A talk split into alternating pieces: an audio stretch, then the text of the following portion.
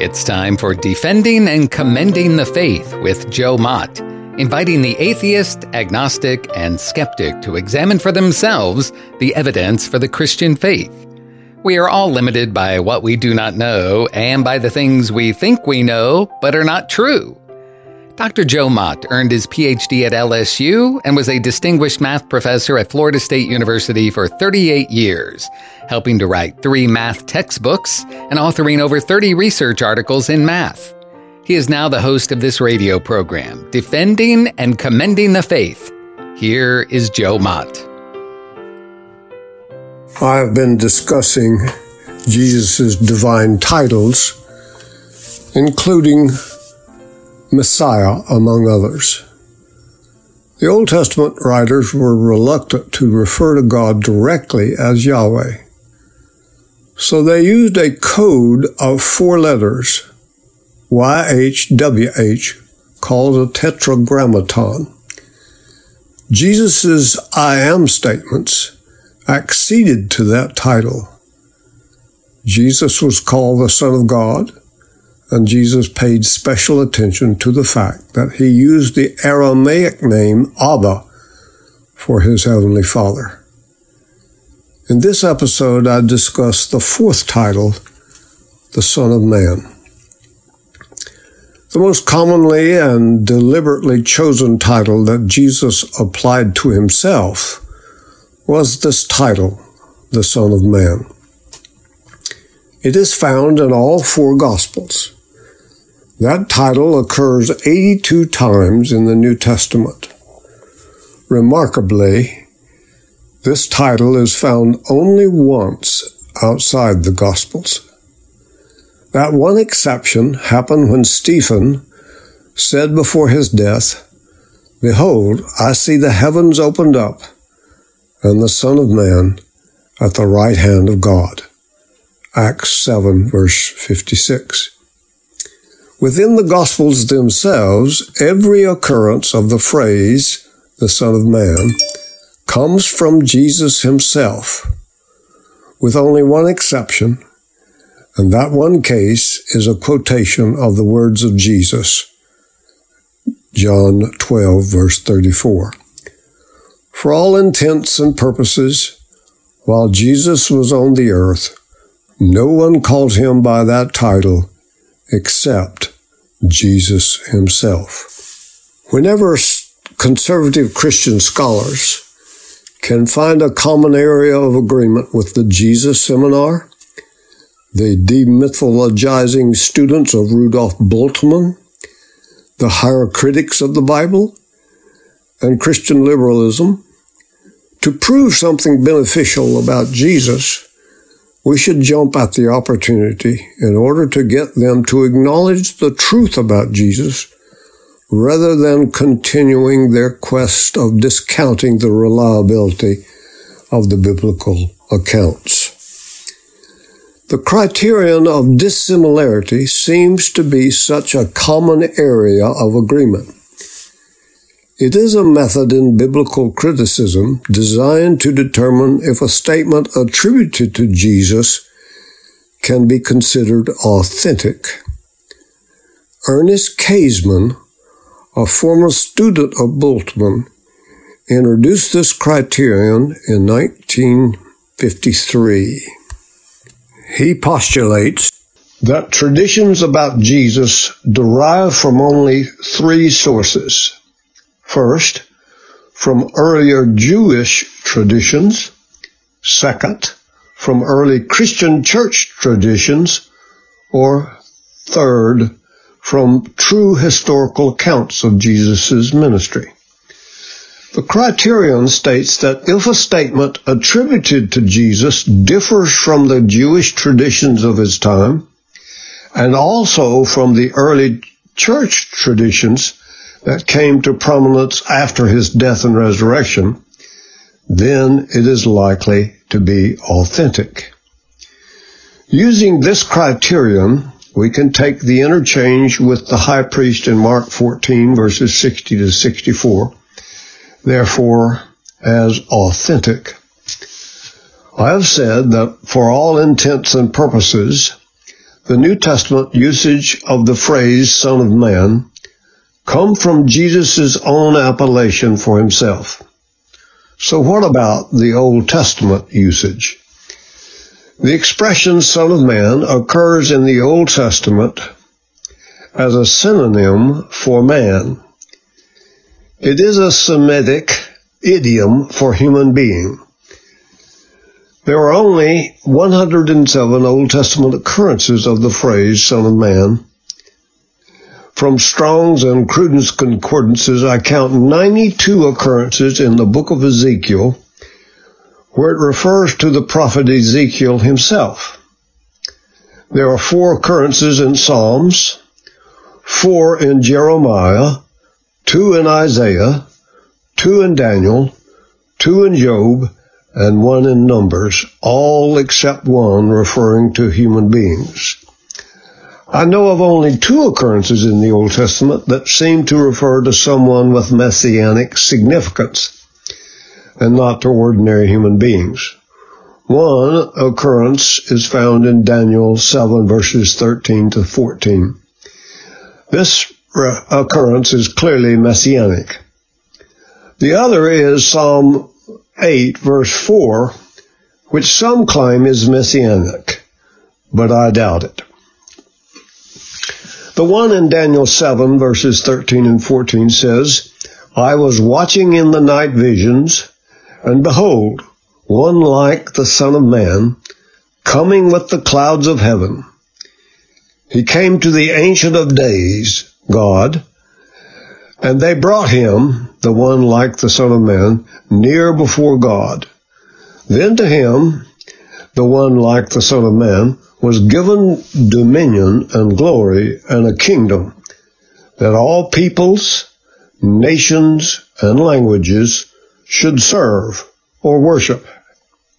His dominion is an everlasting dominion which shall not pass away, and his kingdom the one which shall not be destroyed. Chapter 7 of Daniel begins with a vision of four beasts found in chapter 7, verses 1 through 14. And then the vision is interpreted in chapter 7, verses 15 to 28. The beasts are four kings. The fourth kingdom shall devour the whole earth. But we are told that the court in heaven will sit for judgment, and this dominion of the fourth king will be taken away, annihilated, and destroyed forever in chapter 7, verse 26. So God's kingdom prevails.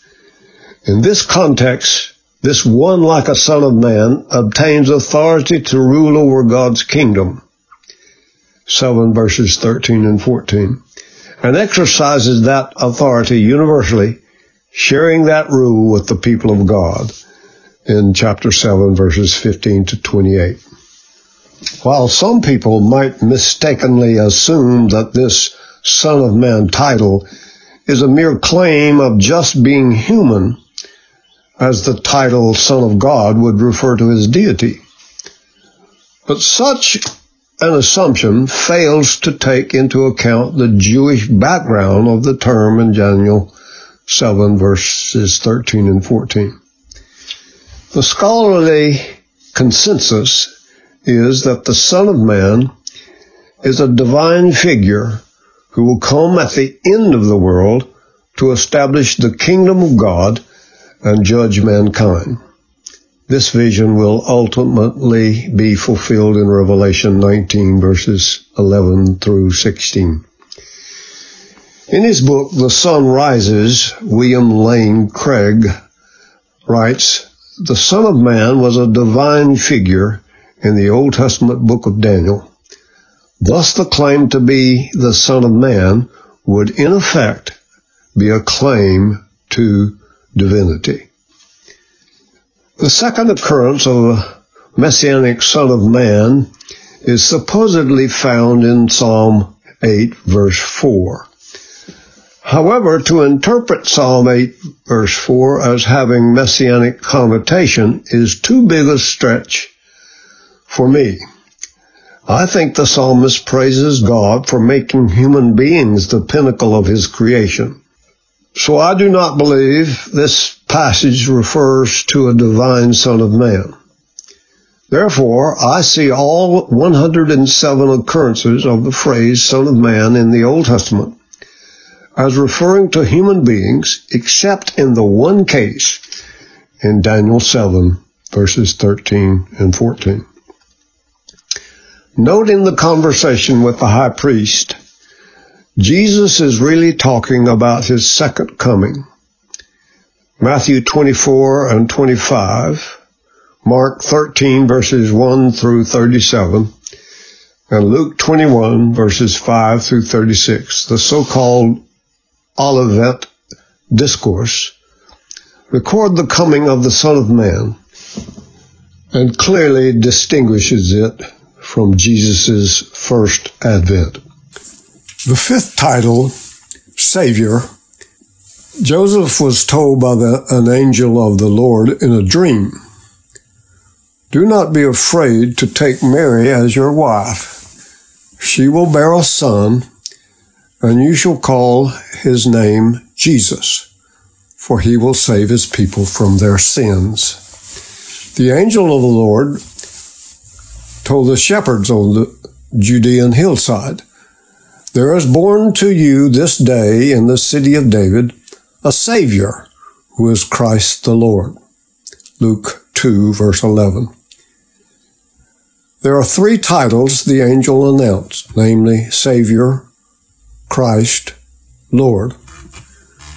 According to his own teaching, Jesus summarized his mission to earth when he said, For the Son of Man came to seek and to save that which is lost. Luke 19, verse 10. He said, For I did not come to call the self righteous, but sinners. Matthew 9, verse 13. But here is the vital point. Only God can save. This great theme is echoed throughout the Old Testament. The nation of Israel is reminded time and time again that she cannot save herself, nor can she be saved by the man-made idols of the nations around about her. It is the Lord, and the Lord alone who will save. Isaiah records the words of God. Who has declared this from ancient time? Have not I, the Lord? And there is no other God besides me, a just God and a Savior. There is none besides me. Look to me and be saved, all the ends of the earth. For I am God, and there is no other. Isaiah 45 verses 21 and 22. Hosea records God saying, You shall know no God but me, for there is no Savior besides me. Hosea 13 verse 4.